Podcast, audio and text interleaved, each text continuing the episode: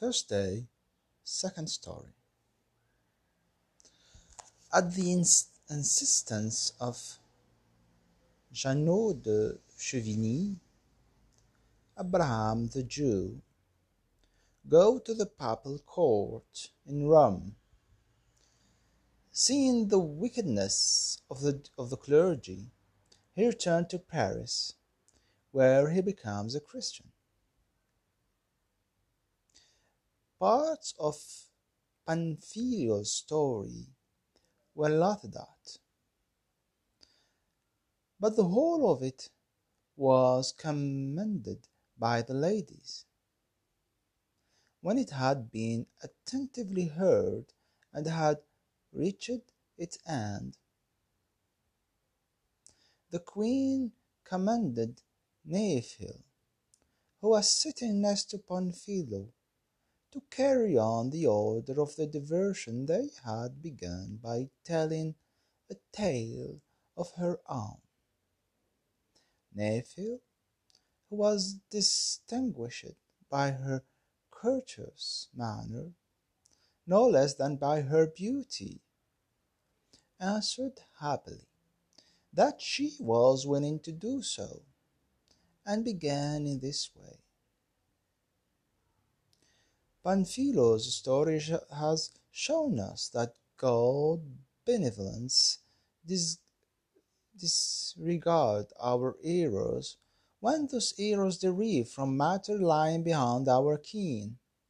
In my story, I want to show you how this same divine benevolence patiently puts up with the crimes of certain people who, despite having a spe- special obligation to hear true witnesses to their Maker in word and deed, do the exact opposite, and by tolerating these men, God's benevolence shows us infallible proof of itself, in order that we may keep to our faith with greater constancy of mind. And I have heard tell, gracious lady, this was once in Paris a great merchant, and a very loyal and upright man, whose name was Jeannot de Chevigny, and who had a great business in silk and stuff. He had a particular friendship for a very rich Jew called Abraham, who was also a merchant, and a very honest and trusty man. And seeing the Jew's worth and loyalty, it began to upset him enormously that the soul of such a worthy and discreet and good man should be lost for lack of faith. And so he started pleading with with him in a friendly way to leave the error of the Jewish faith and turn to the, to the truth of Christianity, which he could see was getting constantly bigger and stronger, because it was holy and good, whereas his own faith, on the contrary, was clearly on the wane and dwindling away to nothing. The Jew answered that he had no faith to be only to be holy or good except for the Jewish faith, that he had been born in that faith and mean to live and die in it, and nothing would ever make him move away from it. In spite of that, Jeannot would not let him alone, but every few days he returned to the topic with similar words, showing him in a crude enough way, which is all the most merchant would be capable of, exactly why our religion is better than the Jewish one. And although the Jewish was a past master in the law, all the same, whether it was the great friendship he had for Jeannot that moved him, or whether it was words that the Holy Ghost put into that good simple man's mouth, Jeannot's argument began to appeal to him enormously. And yet, persisting in his own belief, he would not allow himself to be converted. But just as he remained obstinate, so Jeannot never stopped pestering him, till at last, the, at last the Jew, overcome by such a continual insistence, said, Look, Jeannot, you want me to become a Christian, and I am willing to do it. So, willing in fact that in the first place I want to go to Rome to see the man who tell me is God's vicar on her on earth. I want to observe his manner and custom, and likewise those of his brother the cardinals. Of these men appear to me such that I can see by their example as well as you as your words that your faith is better than mine, as you have tried to show me. Then we will do, and I'll have said, but if it's not so, I will remain a Jew, as I am. When Jeannot heard this, he was terribly upset, and said to himself, I have to, I have to, I have lost my trouble, which I thought I had taken for a very good purpose when I thought I had converted this man, but if he goes to the court of Rome and see the lewd and wicked life of the clergy, not only will he never become a Christian, but even if he had already converted to Christianity, he would undoubtedly go back to being a Jew. Turning to Abraham, he said to him, O oh, my friend, why do you want to take on this great bother and huge expense of traveling from here to Rome? Not to mention that whether you travel by sea or by land, the road is full of danger. For a rich man like yourself, do you not think you could find people here in Paris to give you baptism? Maybe you have some doubt about the faith as I explain it to you. If so, where beside Paris could you find Greek teachers and men more learned in the matter and better able to resolve any doubts you may wish to raise? To my way of thinking, then this trip of yours will serve no purpose. You can simply take it to the prelates in Rome, are exactly the same as those you may have seen here, or indeed even better because they are near the chief pastor. So take my advice and save the bother of travelling till another time, and travel on a special pilgrimage maybe. I will keep you company on that trip. But the Jew answered, I have no doubt, Jeannot, that it just as you say. But to make it a long story short, I have my mind made up to go there. If you want me to do what you have so constantly urged me, otherwise I will never have any part of it. Jeannot, seeing his determination, said, Off you go, and good luck go with you. He was inwardly certain that his friend would never become a Christian once he had seen the court of Rome, but as he could do nothing about it, he kept quiet. The Jew mounted his horse, and quickly as he could he went to the court of Rome, where he was honourably entertained by the, his fellow Jews, staying in Rome without telling anyone the reason for his visit. He began delightedly to inquire into the manners and customs of the Pope, and cardinals, and the prelates, and all the members of the papal court. And given what he saw for himself, being mighty quick witted man, and what he gathered from the others, he found all of them, from the highest to the lowest, most shamefully given to the sin of lust, and that not only in the way of nature, but also often the sodomical fashion, without any restraint of remorse or shame. This went on so much that the intercession of courtesan and, and rent boys was of no small effect there in obtaining any considerable favour. Moreover, he manifestly perceived them all to be glutton, wine bibbers, drunkard, and slave to their belly, to, to their bellies, like brute beasts, and this took first place after lust. And looking still further, he saw they were all covetous and greedy after money so much so that in their buying and selling they would happily deal in human blood, even Christian blood, or any sacred object whatever it might be, whether connected with the sacrifice of the altar or the benefices or the benefice of the church. They sold and bought these things indifferently for cash, making a greater trade with more broker with more brokers than Paris had dealt in clothes or anything else. Barefaced similarly, they had questioned procurement where gluttony was known as sustainment, as if God could not understand the attention of depraved mind, let alone the meaning of words, as if God could be duped by the names of things just as men can be. All this together, with much else which must he left unsaid, was supremely displeasing the Jew, who was a sober and modest man, and thinking he had seen quite enough, and he determined to return to Paris, and so he did. As soon as Jeannot heard of his return, he went to see him. He had given up all hope that Abraham might become a Christian. They greeted each other with the utmost joy, and later, after Abraham had rested for a few days, Jeannot asked him what he had thought, thought of the Holy Father and the cardinals and others in court. The Jew promptly answered, What I thought was that it was this May God send them bad luck, one and all, and I say so because it was able to observe correctly. No piety, no devoutness, no good work or example of life or other good deeds did I see there in any one who was a churchman.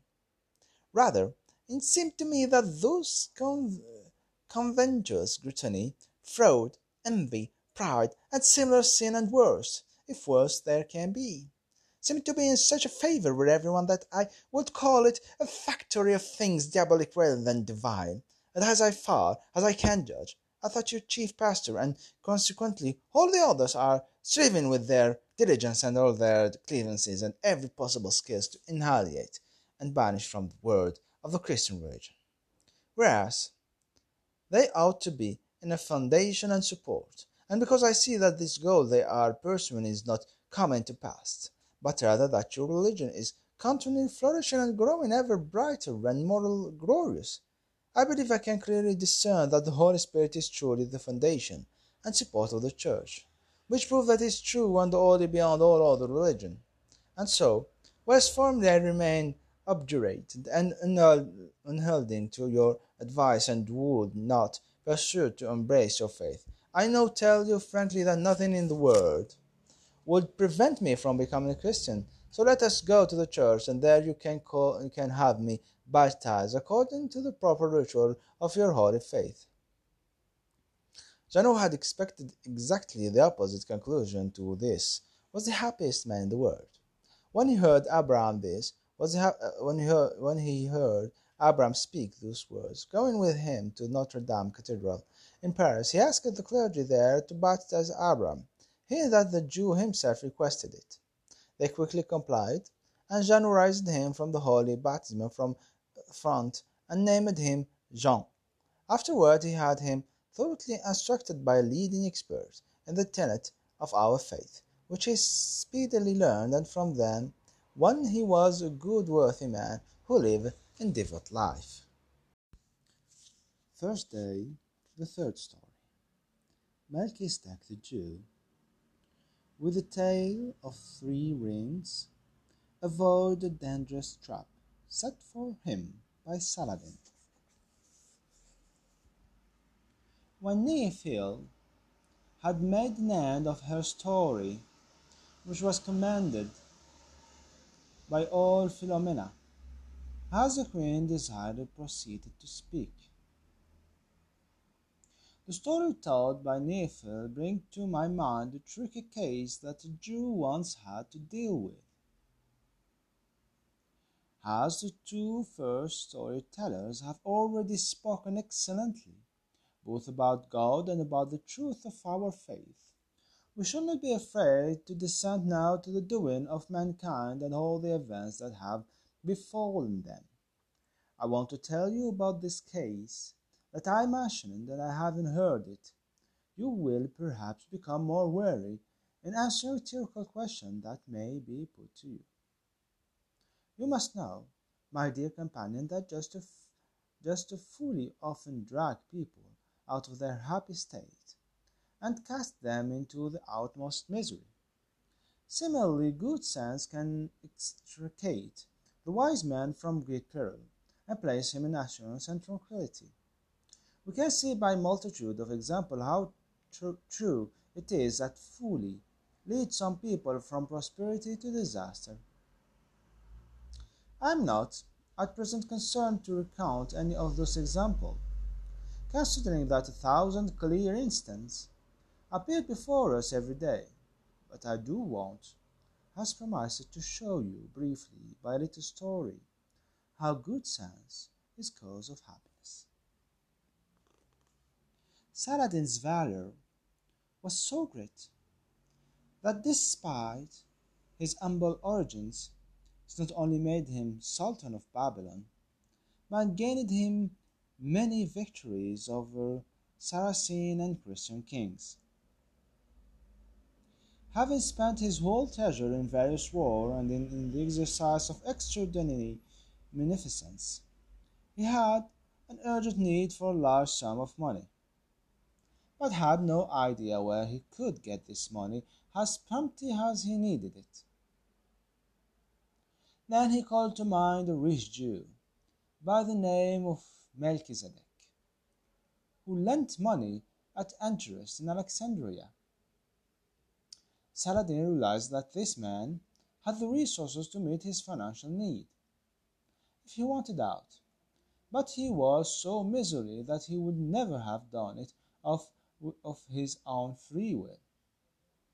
And Saladin was reluctant to use force against him and so, spurred by necessity, he firmly made up his mind that he would find a way that the Jew would have to accommodate him this matter, and decided to win his point by violence, colored by some show of reason. So he spent, so he sent for Melchizedek, and received him as a friend in a friendly manner. He put him sitting by his side and said to him, My good man, I've heard from many people that you are a most learned person and deeply versed in the matters of divinity. So I would really like to know from you which of the three religious laws you believe is the true one the Jewish law, the Saracen law, or the Christian law.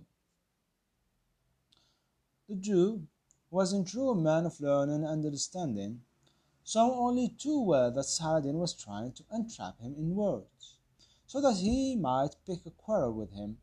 He realized that he could not praise any of the three religions more than the other two without giving him the occasion he sought.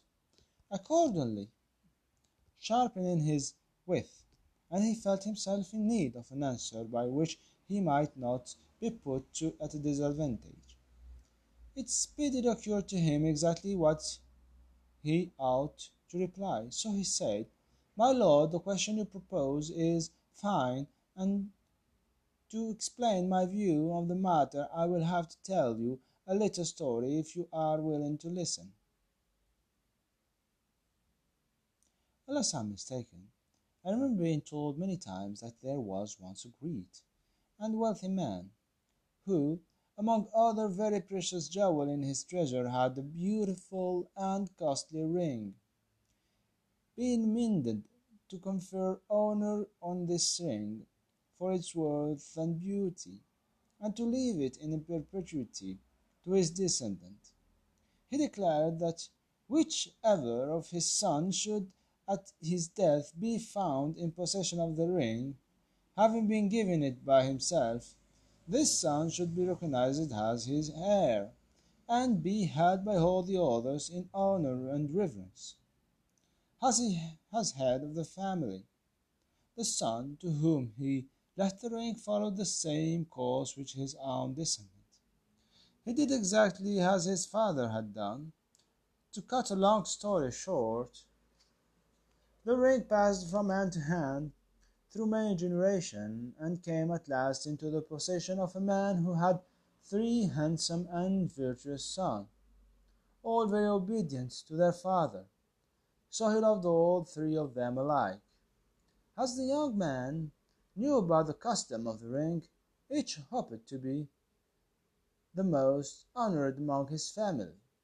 So each of them begged their fathers was now an old man, to leave him the ring when he came to die.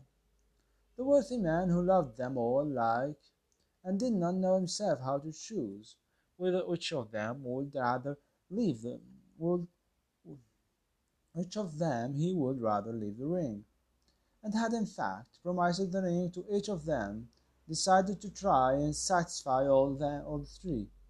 So he secretly commissioned from skilful goldsmith, goldsmith two other rings, which were so similar to the first that himself hardly knew which was the real one.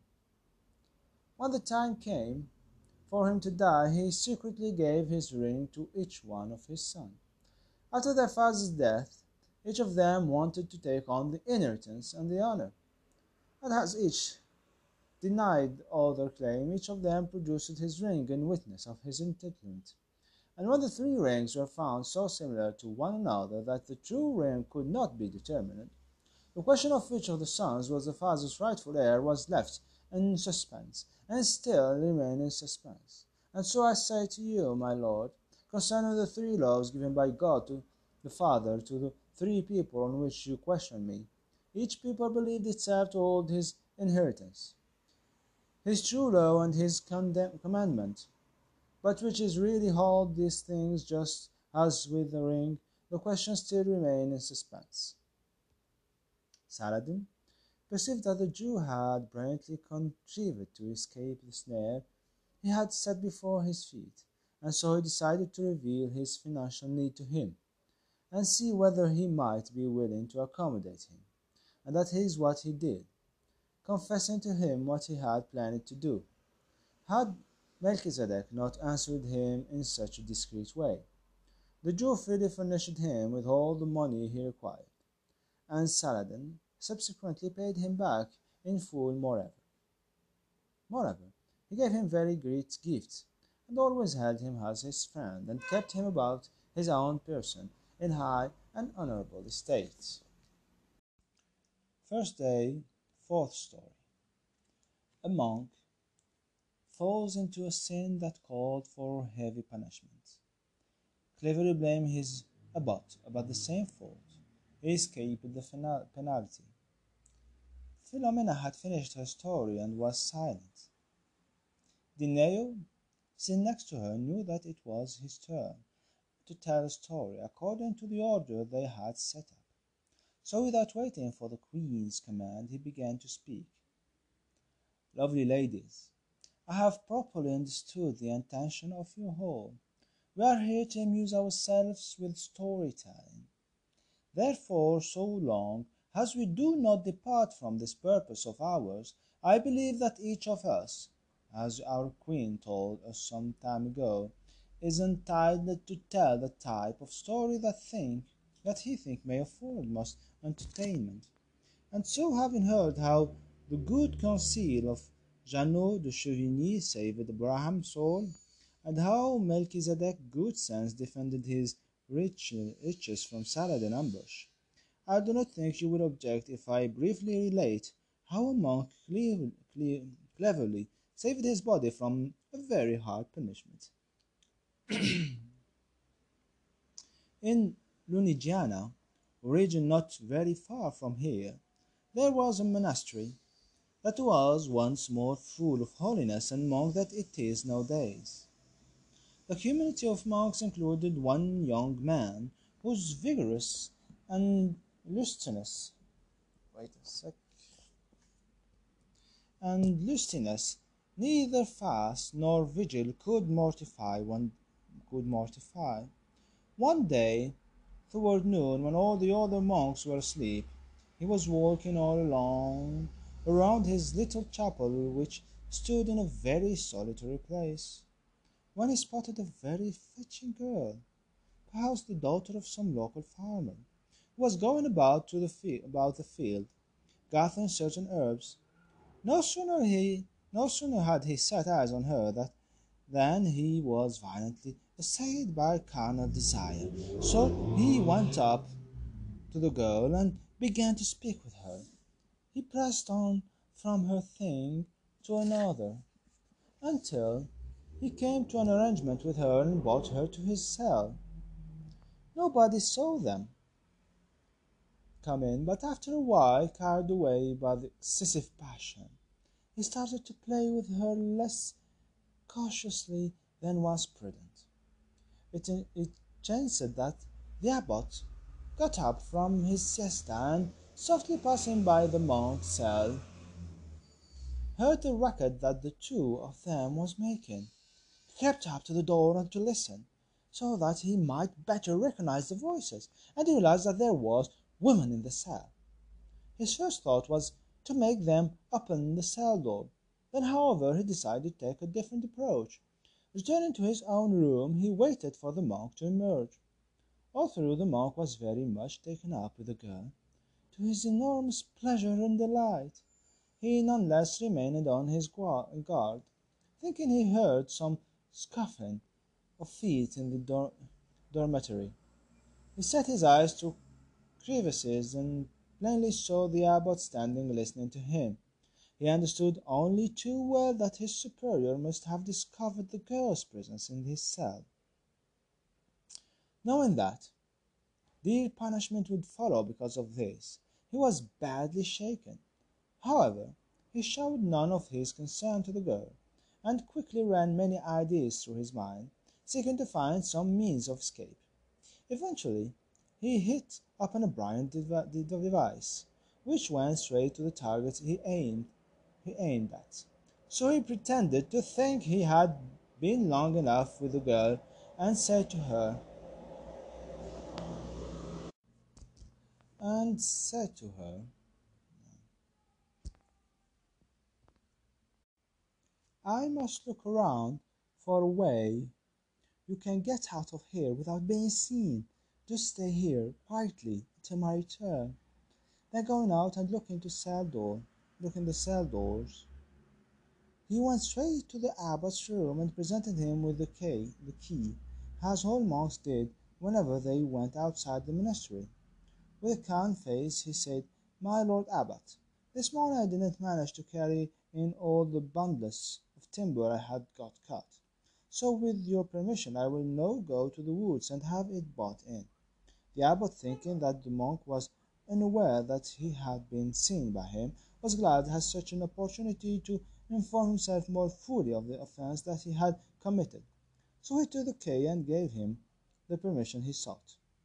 As soon as he saw the monk had gone away, he started, considering which he should rather do, should he open the cell in the presence of all other monks, and cause them to see his wicked deed, so that they might then have no cause to complain against him when he should punish the offender, or should the first seek to learn from the girl herself how the thing had come about. Then it struck him that she might perhaps be the wife or daughter of an influential man and he might regret having dis- disgraced her by showing her to all monks. So he decided to see her first, and then come to the conclusion he went along quietly to the cell, opened it, and entering, shut the door behind him. The girl seeing the abbot coming in was appalled and started weeping for fear of being disgraced. My lord abbot looked her over and noticed how young and handsome she was. Although he was old, he suddenly felt the urging of the flesh no less strongly than this young monk has done. He started saying to himself, Ah, well, why shouldn't I take some pleasure where I can give in?